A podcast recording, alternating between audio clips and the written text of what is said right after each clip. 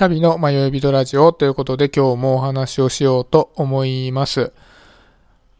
今日はですね、人の関心事は宝物というテーマでお話をしようかなと思ってるんですけど、おとといですね、僕が所属しているコミュニティのコルクラボというところで、友人と一緒に、まあ、ちっちゃなイベントを開いたんですね。それが、えー、食と生き方について雑談するというイベントなんですけど、これ開くことになったのきっかけはすごい偶然で、まあ、その友人とたまたまズームで雑談をしていたら、めちゃくちゃ食の話で盛り上がったので、で、まあちょっと盛り上がりすぎちゃって、時間がこう、まあ夜中になりかけちゃったので、そろそろ切り上げようみたいな感じで。ただみんなちょっと喋り足りないなみたいなのがあったので、まあ、せっかくだからコミュニティ内でイベントにして少し人を増やして、興味ある人同士で話そっか、みたいな感じで、まあ、軽いノリでね、イベント化した感じだったんですね。まあ、イベントって言っても、まあ、10人ぐらいの小さなやつだったんですけど、それで、あの、僕、この食に関して、全く関心がないんですよ、もともと。もう一人暮らしだったら、毎日同じものを食べるぐらい、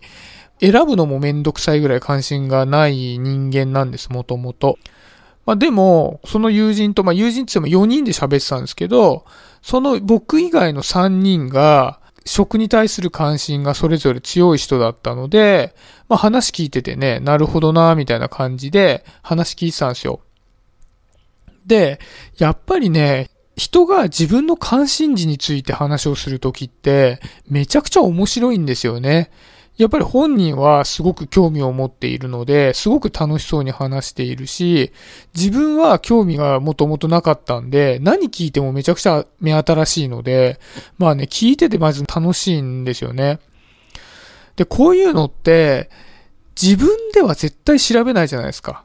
わざわざ興味のないことを調べることってしないと思うんですよね。で、そもそも僕、朝は毎日グラノーラ食べて、夜は必ずファミレスに行って、まあ、夜は、まあ、妻が作ってくれるんで、まあ、美味しくそれ食べてるんですけど、まあ、僕何食べたいなっていうの全く言わないんで、妻が作ってくれたものを、まあ、受動的に食べてるような感じなんですよ。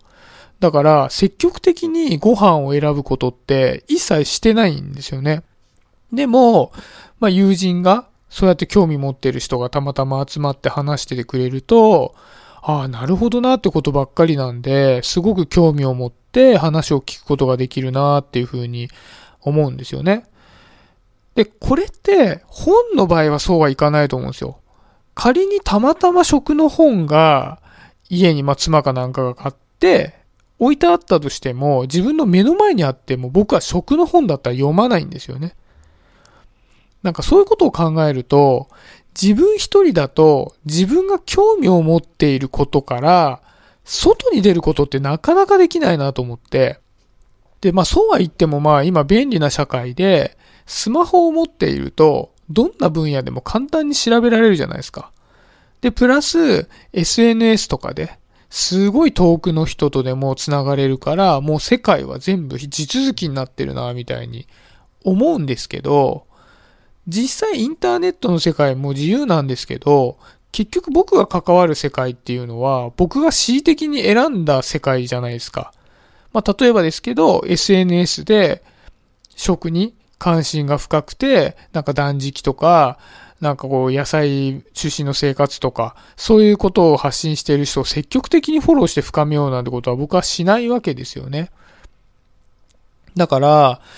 僕が例えば、全然興味を持ってない食について関心を抱くには、そういう興味を持っている人と話した時に、たまたまその人から話を聞いて興味を持つっていう順番ぐらいしかないんですよね。だから何かこう他人の興味関心軸って積極的に首を突っ込んだ方がいいなって一昨日すごい感じたんですよね。で、まあ僕結構影響されやすいんで、その一昨日の話を聞いて、あ、なんか惰性でご飯食べるの全然良くないなと思って、で昨日ね、あのもう早速お昼抜いてみたんですよね。ただね、こう短絡的な発想はダメで、昨日一日ご飯お昼抜いただけでもうめちゃくちゃお腹空いちゃって、というのはやっぱり朝グラノーラ食べて夜まで食べないって結構時間が空くんですよね。だからね、ずっとお腹空いたなと思って昨日一日過ごしてて、で、今日はね、ちょっとやっぱ無理だわと思ってしっかり食べちゃいましたけどね。でもね、そうは言ってもね、ちょっとお昼抜くっていうのは僕、あんま嫌だなと思ったんですけど、まあ今興味を持って調べている分野と食の関係性とかにもね、興味を持つきっかけになったんでね、本当に良かったなと思いました。それでね、なんか考えてみれば、あの今日ちょうどね、職場の人でね、ガジェット好きの人がいるんですよ。まあガジェットって新しいなんか機械類とかそういうやつですね。で、なんかもうその人のデスクの上見たらいっぱいいろんなもん充電してあったんで、もうね、スマホが充電してあって、iPad が充電してあって、モバイルルーターが充電してあって、でね、もう一つね、この人面白いの使ってて、フリーノっていう、まあ、の、電子ノートみたいなやつ使ってるんですよね。これ全部いっぺんに充電してて、で、なんか面白いなと思ってその人の話聞いたらね、やっぱりね、面白いんですよね。僕自分じゃ調べないなって話がまた出てきて。あ、で、ちょっと話、それちゃうんですけど、あの、電子ノートのフリーノって聞いたことありますかね？もうほんと最近、8月ぐらいに出たらしいんですけど、キングジムっていう文具メーカーから出ている iPad みたいな形をしたノートなんですよね。iPad みたいにインターネットを見れたり、SNS できたり、いろんなアプリが落としたりはできなくて、純粋にノートなんですけど、まあ、いろんな、こう、種類に分けたノートが書けたり、みたいな感じのもので、まあ、ものとしてはすごいシンプルなんですけど、これがね、めちゃくちゃいいなと思ったんですよね。なんか iPad とかでも手書きの機能があるんで、まあ普通にノートとしても使えるんですけど、やっぱりね、あの書き心地が悪くないですかあれ。なんかツルツルしてて。でね、それがね、フリーのはね、すごいいいんですよね。あの iPad にありがちなちょっと若干書くとき遅れる感とかもないし、もう普通に書いてるのに近い感じで、あの、質感がね、本当にノート的な感じなんですよね。だからあれね、あのノートとか書き散らかしちゃう人にとってはめちゃくちゃおすすめの商品だと思いますね。でも僕もね、その話聞いた時に買うかどうか迷ったんですけど、ただね、聞いたらね、結構高いんですよね。やっぱ、何万だ、3万とか4万とかするのかな？なんかそんぐらい高かったんで、っていうのと、ちょっと使わせてもらったら、立ち上げのスピードがね、ちょっと遅かったんで、なんかこの手の商品ってこれからどんどん出てくんだろうなと思って、僕はちょっと待ちかなとは思ってるんですけど、まあね、こう気になった方はね、フリーのね、面白い商品なんで、ぜひ調べてみてください。めちゃくちゃちょっと今話それちゃったんですけど、まあね、こういうフリーのがどうのこうのなんで自分じゃ絶対思いつかないことですし、